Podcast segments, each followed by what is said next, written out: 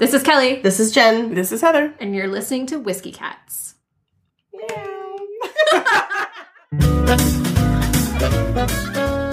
In our tasting glasses this episode is Ula's Waitsburg Bourbon. We debunked some water claims and discussed some more whiskey facts and millennials.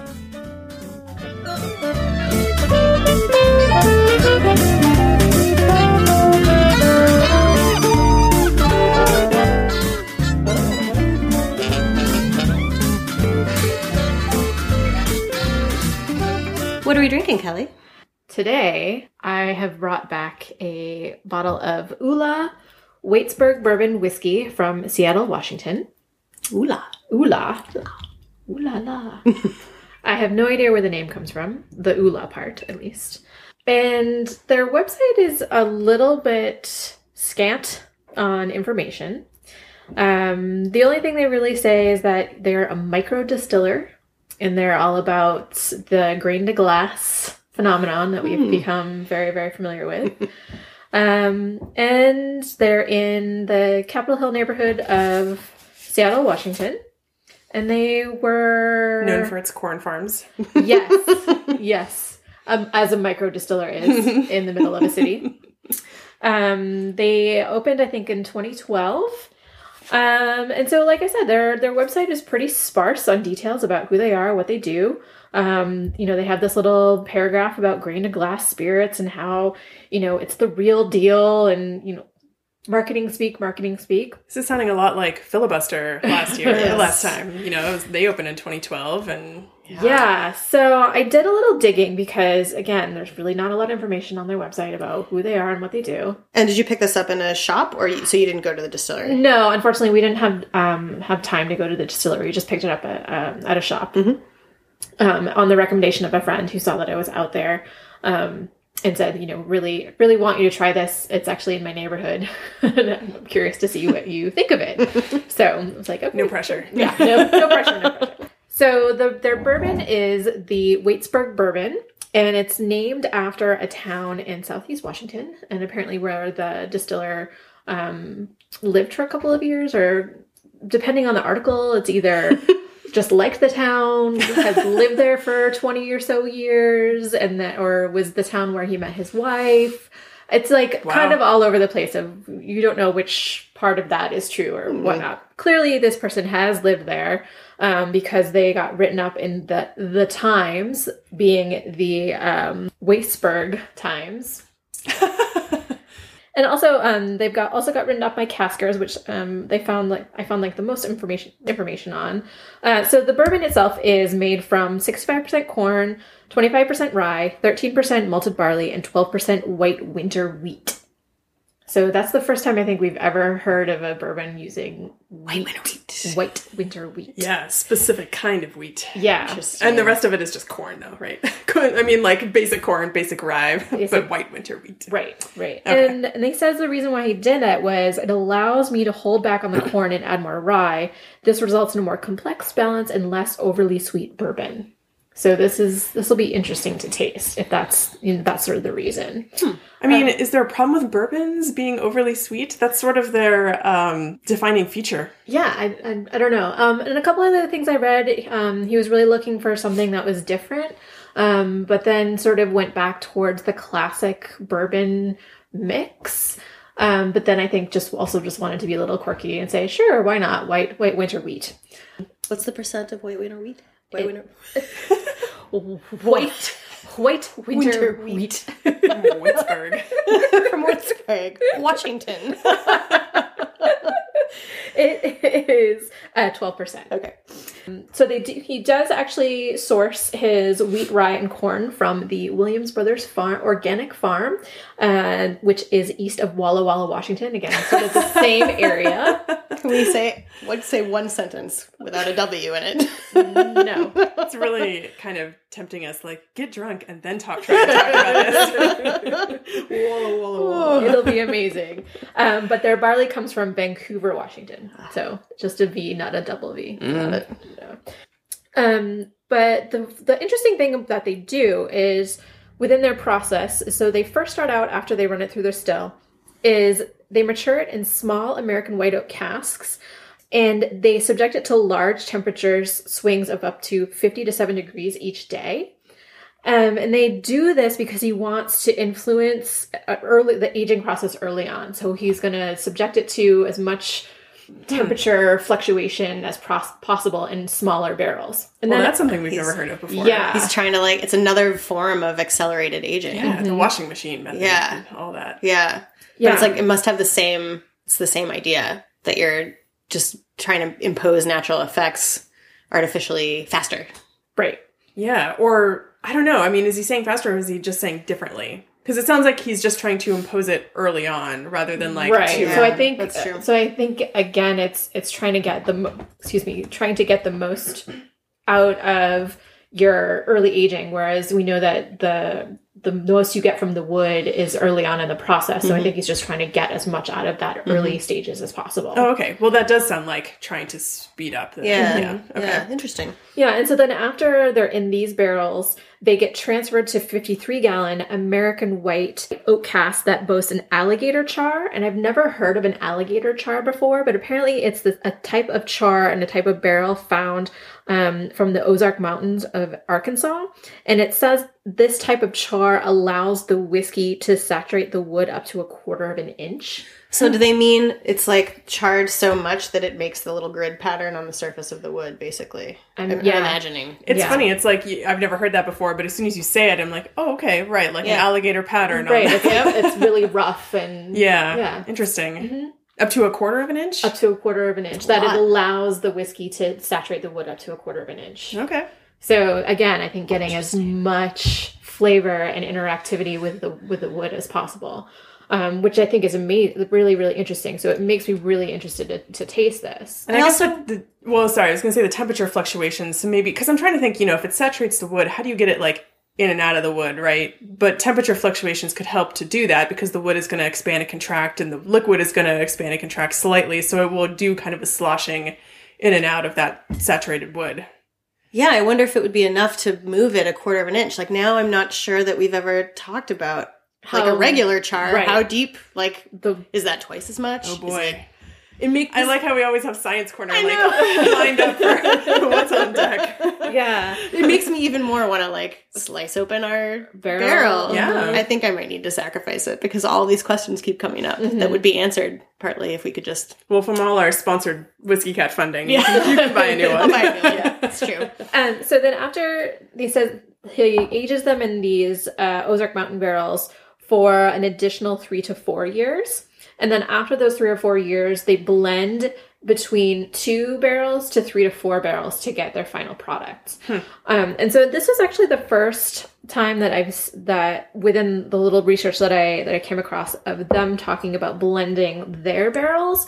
Um, I did come across a very interesting segment on on Reddit of all places um, that says that they p- took a quote from a Capitol Hill Times piece, which they link to, but it's actually a different piece, or or somehow this article got updated within the ensuing years, where this this quote is no longer. I can't find this quote anymore, so I, I don't know the validity of it. But uh, so I'll just I'll just read it to you. And talks about how he um, went to Kentucky um, and bought barrels, and that at the beginning would marry his barrels with other aged barrels. So, so again, that you know, buying some other stock and blending it or aging it. So it's like he's buying Yeah. aged barrels. Um, so how did how did he say it? We we use the found bourbon, meaning the the bought the bought aged bourbon, in small amounts to blend with our own whiskey. Sorry, I can't give exact percentages. I can't give away all the secrets. Um, and it's a, and he said goes on to say, let me just say that it takes very little older whiskey to have a large influence on the younger small barrel aged whiskey if you know some of the t- tricks of the trade. Why do you want to do that?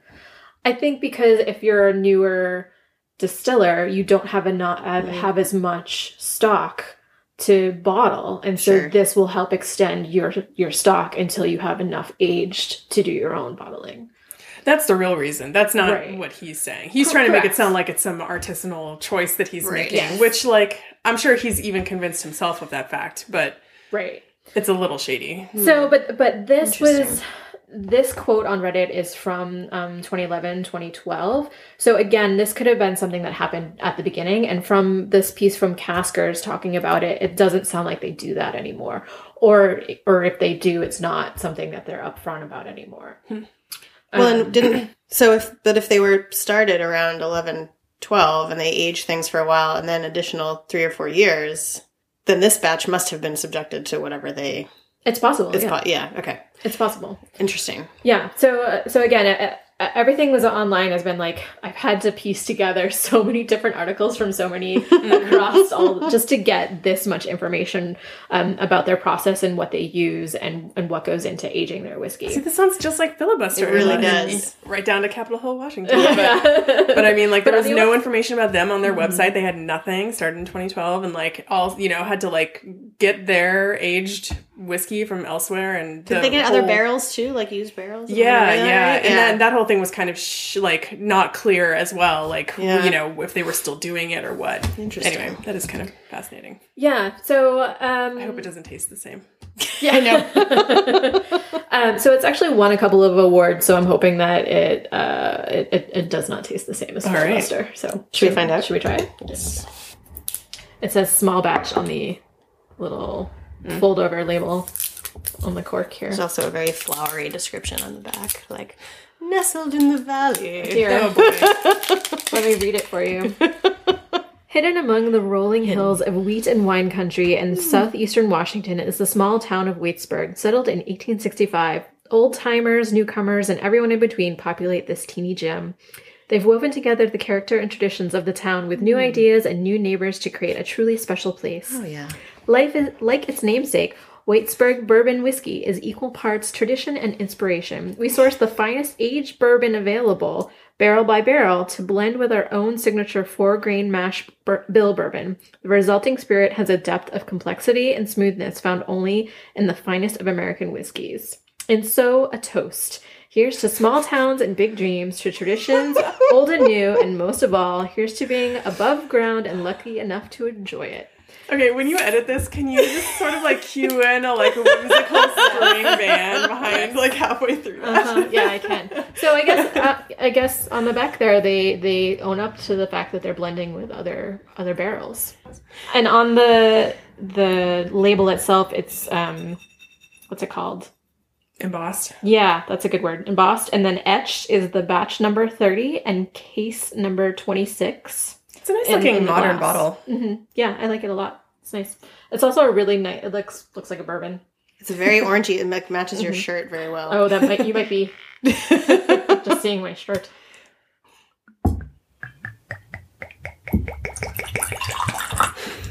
Smells like what? It's a subtle smell. It is. It's It's very. okay. Now that we've done this long enough, are we gonna have to get different glasses? Is that where we're at? Where like we had that discussion where we made fun of the glasses, and now all I smell is ethanol every time. I know I'm that's like, what I was is it- thinking. It smells like rubbing alcohol to me. But remember when the filibuster, after it sat Sat for a minute, while. it smelled completely different. So maybe we need to like relax a bit and mm-hmm. It's already changing yeah.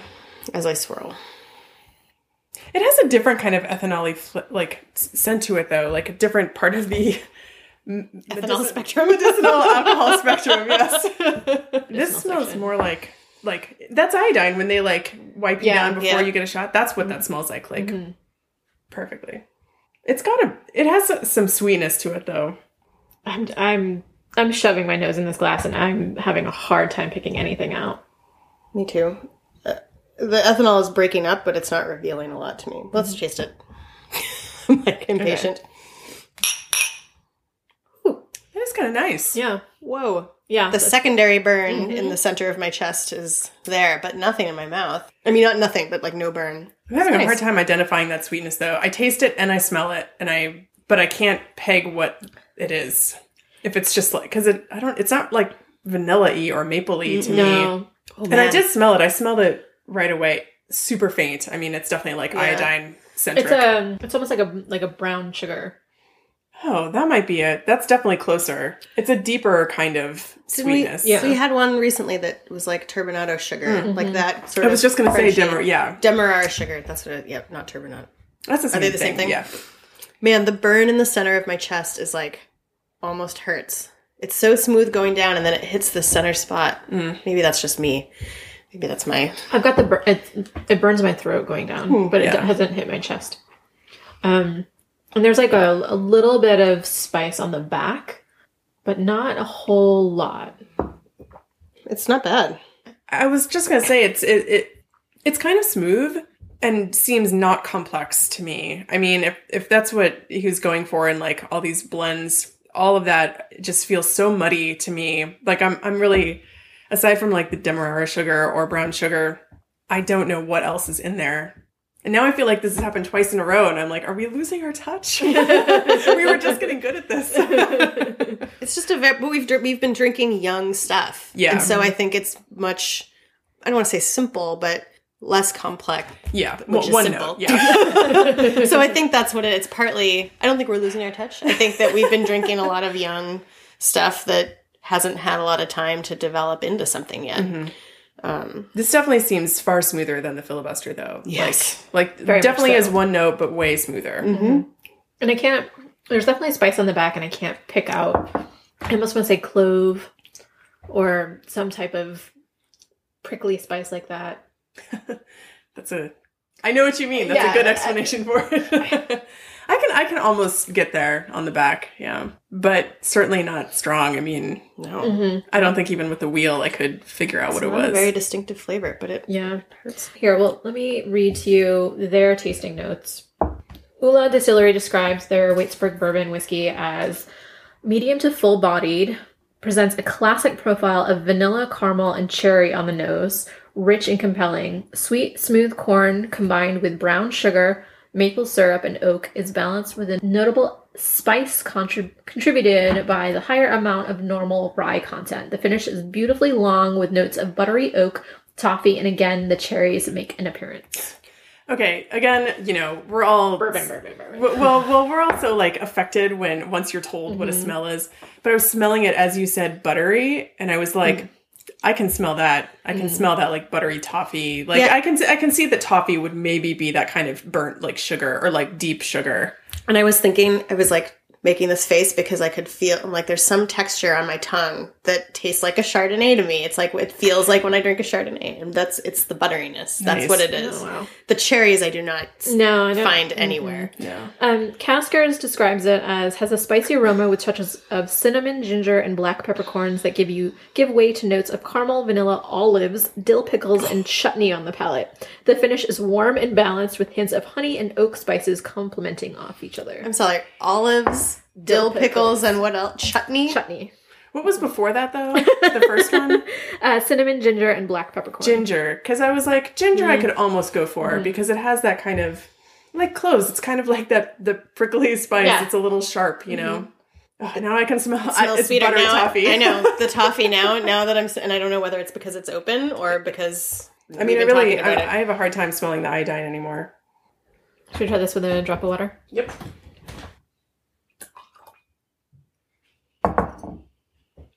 Oh, what is that?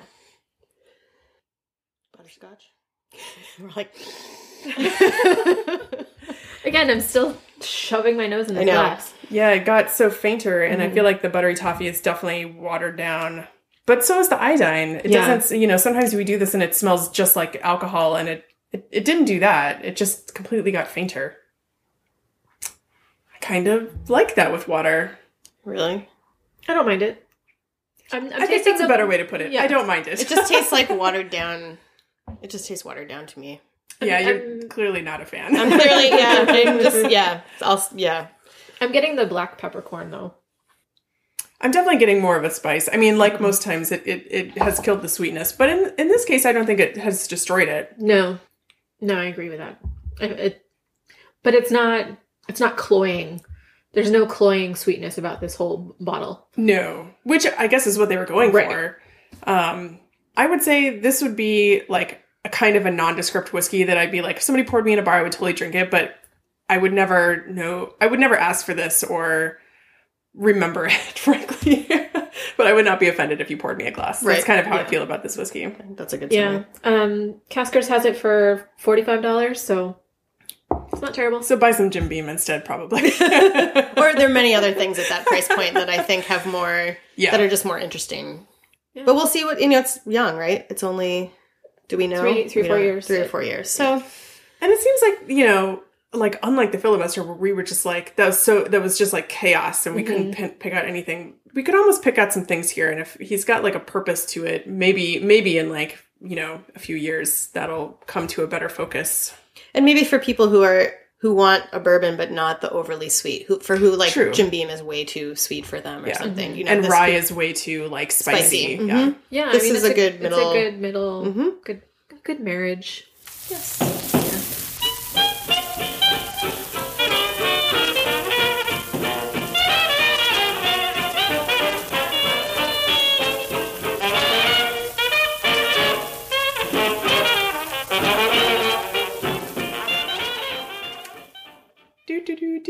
do do do do do.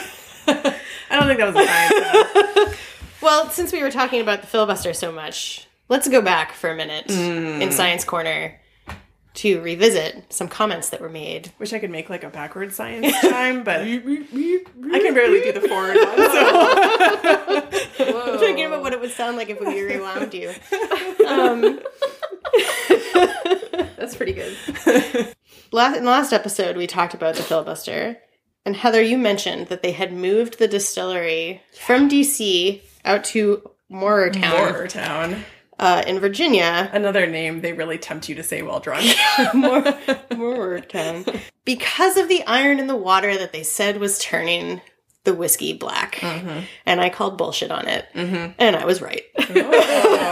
so, um, first of all, I downloaded the DC I was like, Um, why do you have DC water? It's the DC wa- drinking water quality report Oh. because I had never heard of high iron in general in DC. Maybe That's building by said. building, but no. yeah. Of all the things that water has had problems with, iron, Right. I've never heard of. So I have two bones of contention with this assertion that they make. Number one, if you read the water quality report, the iron uh, is not detectable. It is ND. they can't even measure it in the water supply. So sorry, guys, but I doubt it. Maybe your building specifically had it, even if your building had mm-hmm. high iron because you had some crazy iron pipes. It wasn't DC water. It wasn't DC water. A, more importantly, iron is not what makes water turn black. Oh. So, in fact, iron, if you oxidize iron in water, you have a ton of iron in water, it turns white Really? or, or reddish. It rusts. It turns red. Oh, rust, that makes sense. But the white is kind of funny because it's like Yeah. not even black or doesn't do anything, but turns the exact yes. opposite. Turns the exact opposite of black. You literally could not be more wrong. right. The thing that does turn water black is manganese. Oh. So manganese can turn, it can tint it blackish mm-hmm. gray. What's super gross is that if your water is really black, it's because there's manganese eating bacteria in the water that makes like slime in your water. Oh, gross. It's not, to- it's like technically non health threatening. I thought manganese exploded when it was when it interacted with water. Uh, Am I confusing my elements? I'm thinking back to chemistry class. not, not manganese in, in mineral form. I mean, half of the rocks, like granite, has a ton of manganese in it. What are you thinking of? I don't know. It's one of those Yeah, ones so, where they like, yeah, Yeah. it's like ash and it comes out of. I knew exactly, what you were talking about. it's like an old chemistry 101 There may kind be of. some- thinking of Mr. Wizard doing the project right now. Exactly, exactly. Okay, uh, let's put Well, a pin in that. I'm gonna, I'm gonna, I'm gonna look it up. Next Science we're gonna YouTube that shit. yeah. Um, but so this is that's what happens is that so manganese is actually worse to be in water than iron is, in part because it really attracts these bacteria that make stuff disgusting. Hmm. Uh, magnesium, I mean manganese, often confused. I was gonna say, and was- is it magnesium? Is that what we're confusing it with? That might be, although magnesium is also, but magnesium also is also in rocks, but pure magnesium may do something. I should know this as a geochemist, but so magnesium is the element symbol Mg. Manganese is Mn. In DC water, the range that it should be is is either from non-detectable to two, and in DC it's 0.5. It's fine, um, and there are no bacteria that are eating this stuff. We're drinking it in our whiskey right now. So We thank are. you, DC Water. Yeah. um, in fact, I can leave this with you if you'd like to know more about your own water quality. They actually did a great job in this report. for comparison, I tried to look up. I found the Moretown water quality. I was hoping to be like, ah, your water's full of manganese now, sucker." but I don't think it is. But I wouldn't know because they the two things they don't list are iron and manganese. Really? So Moretown, get your act together. It could be that they're they don't exist, like they're completely non-detectable. But Yeah. you should still include that in your water quality report. So how often is I mean, I know you don't know this off the top of your head, but like how often would iron be in water? Because it's first of all like from pipes, right? Like there's Oh, no yeah. I, I, iron pipes though. People have iron pipes. I thought you had like copper or Or- plastic or Some so, but a lot of old Yeah, pipes are lead. made of like alloys. It's not just pure. So pure copper is, All right, or pure yeah. lead, or they're like if you have a metal like a copper or lead pipe that starts to react with stuff around it, it will like attract whatever iron is floating around in the air, react, and sort of precipitate it out. okay. Um, there's probably there's probably some iron in some pipes, but um, more often it's like you have a building that has a metal structure that is rusting away, and that metal that rust gets into the water system somehow, gets into a pipe or gets into the river, um, and then that comes into your water system. Anyway, my point is, iron is not your problem. Yeah. Liar liar pants on fire. Right. And maybe they maybe they're gonna contact us and be like, dude, we had our water tested and it's full of iron. But I don't think it's what turned it black. Pretty sure if it was black, it's because of manganese. And, And they even said so they started in 2012, right? Which like DC Water did have some issues like 15 years ago. But 2012 was not 15 years ago. They had long cleared and that was really like more of a lead and some other stuff is Right. Right, yeah. still terrible, but not really necessarily an iron issue. And that was pretty much all cleared up by the late aughts. So Right. And especially like if you're gonna blame DC water, like your building, again, maybe your building has some issue, but don't blame city water. Yeah. DC water is fine. DC water is great. well, the mystery continues. Yeah. But that's a good science uh, comeback. Really Yeah. vindicated today. thank, you, thank you for for looking into the readily public information available to to all Yeah, of us which, today. which that guy clearly thought nobody was going to look up.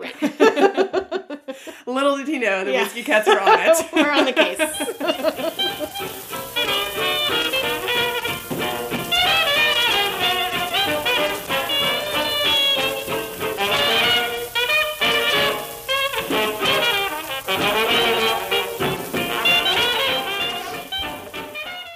A little bit of whiskey news. Oh.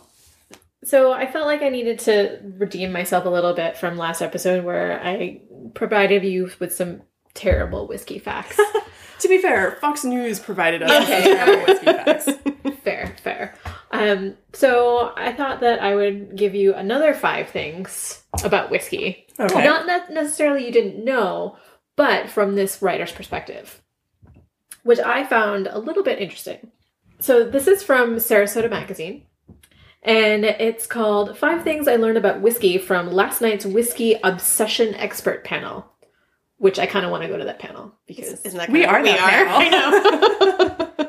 So what you're saying is people should pay us. That's to right. to but is this in Sarasota, Florida? Yeah. So, um, Whiskey Beach vacay.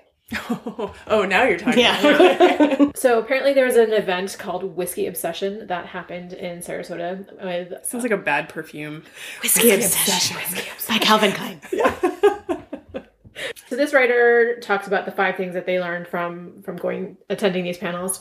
And the first one was that wood matters. So learned that um, different types of wood, from toasted to charred, to the different versions of how how the the barrel is and what type of wood, the type of wood. Um, We would totally rock that panel. Like I, I mean, like we Would the- rock like that panel. we, yeah, we're, like the the wood.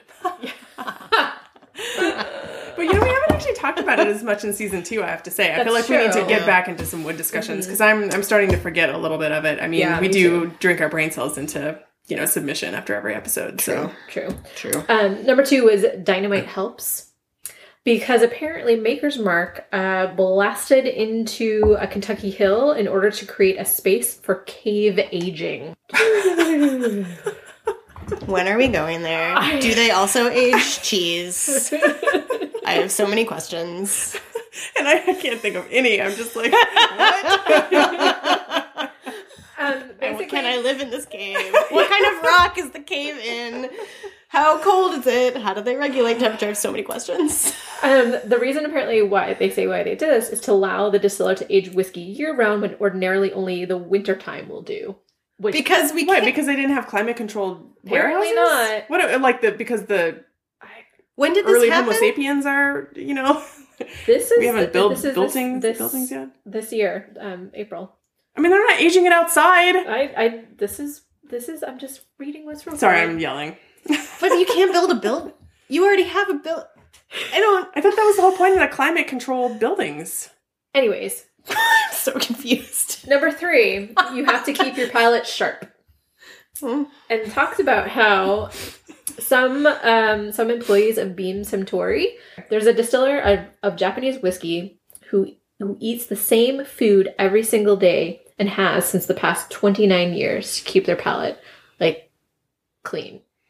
I don't love whiskey that much. Sorry. No. Um, and then some they give some You have to rules. diversify between Maybe I pizza love and it tacos Too and much because I want to taste how it tastes with everything. I like it. They also say that they give rules for other staffers to include no smoking and no garlic consumption during um, their tasting weeks. Well, that makes se- sense. yeah. So number four, there are a lot of rules. And they talked about how apparently on this panel um, talked about between uh, a conflict between respecting whiskey tradition and venturing into the unknown, and talking about how a lot of You mean charming whiskey and what's the other one? there's only charming whiskey there. Button Factory whiskey and Johnny Drummer Boy whiskey. um, talked about how you know you have certain definitions that you have to hit to in order to to say that you're a Scotch or a bourbon, um, and so if you try and experiment and go out of those definitions, then you can no longer legally be described as say a bourbon. So mm. that's Sure. what they're talking about. sure. Do they ever? Well, I know this article probably doesn't answer it, but I wonder if they bump up against a lot between you know the United States legal definition of bourbon mm. and just what the industry wants to creatively call bourbon, because those mm. have to be kind of two different diverging things, especially with all the different. You know, th- like you know, so we every time we get a new one of these uh, last two bottles, it's like, wait, are they not aging it in the white oak barrels? Because Right. if they're not doing that, then it's not bourbon. Because Right. legally, that's what bourbon is. And so, but they want to do all these other things, like a, you know, like the filibuster aged it in the sherry casks after After it was Yeah. in. So, you know, I wonder, like, first of all, I wonder who in the government gives a shit about like those diverging things. Someone. someone clearly, Clearly.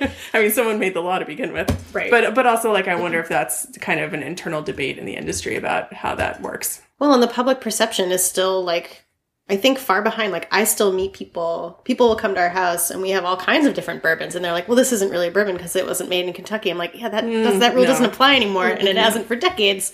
And they they're like, "Oh, they had no idea." And so I think there, yeah, like you said, there are all these like differing levels of opinion and rule enforcement. Yeah. And five is basically, I think we can all relate to. It's titled um er something something because there was a fifth thing I learned, but I seem to have forgotten it. Did I mention we tried 16 whiskeys last night? Leave me Oh, alone. good article. I like those people. let's let's party with them. I know, I like that. That's awesome.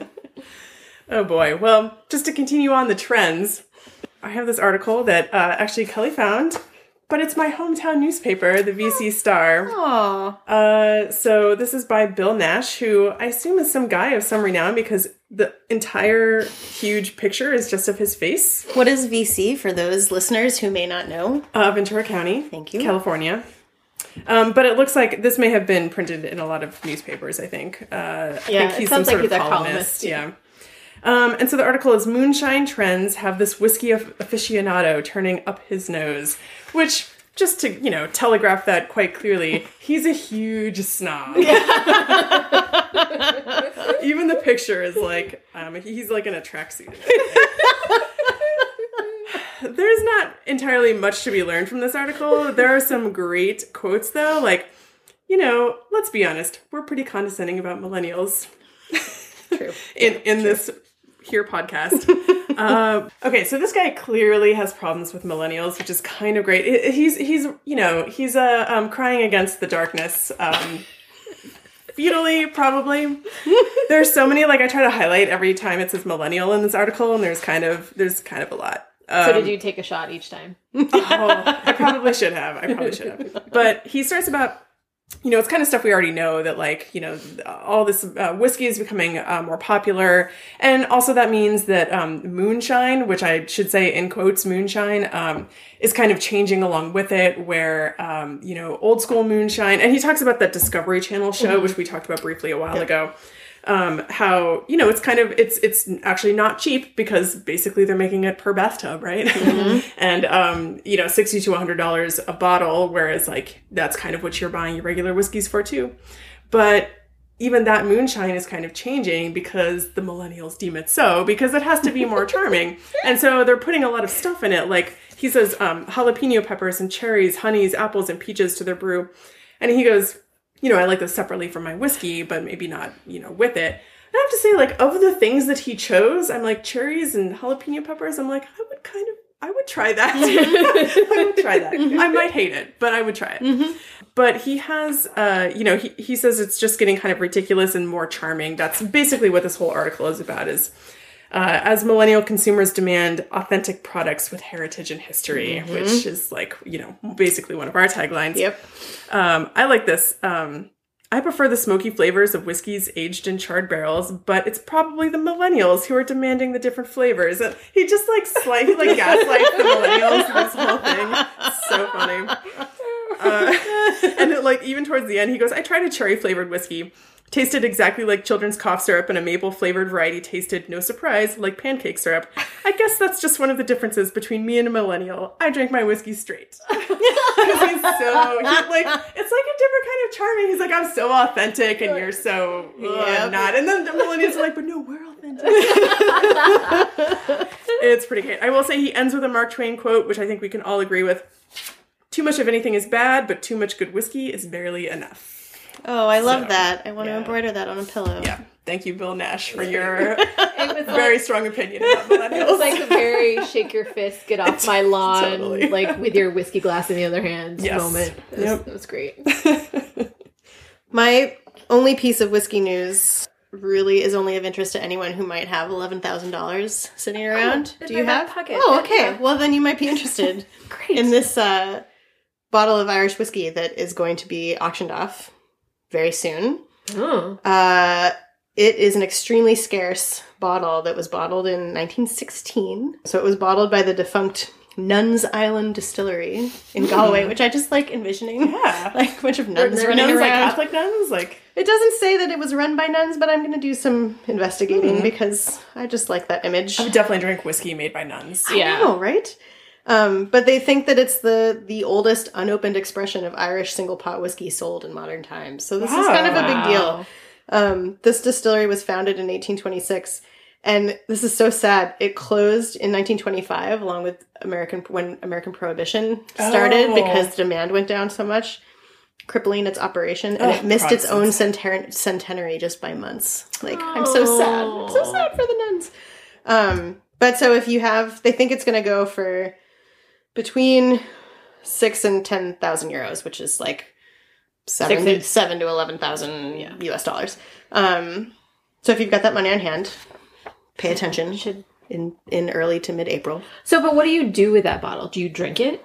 Do you hold on to it? Do you put it on the the whiskey brokerage and trade it again? Mm, the commodities market. The Yeah. commodities market.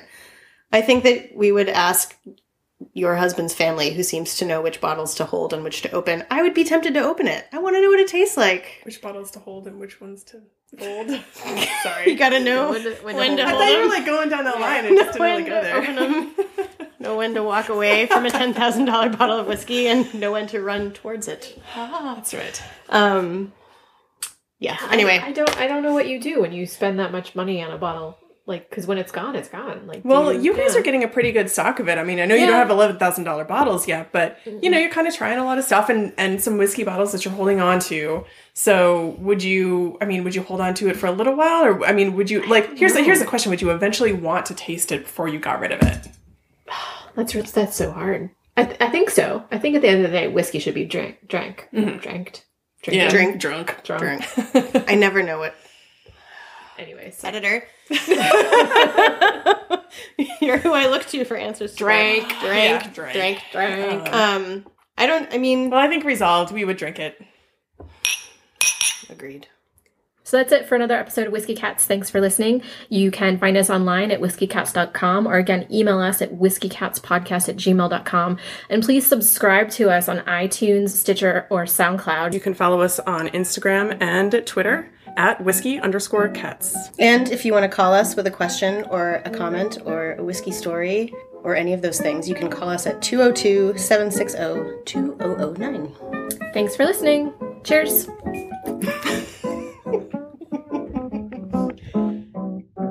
Honey, baby, won't you cuddle near? Let sweet mama whisper in your ear. I'm wild about that thing. It makes me laugh and sing. Give it to me, Papa. I'm all about that thing.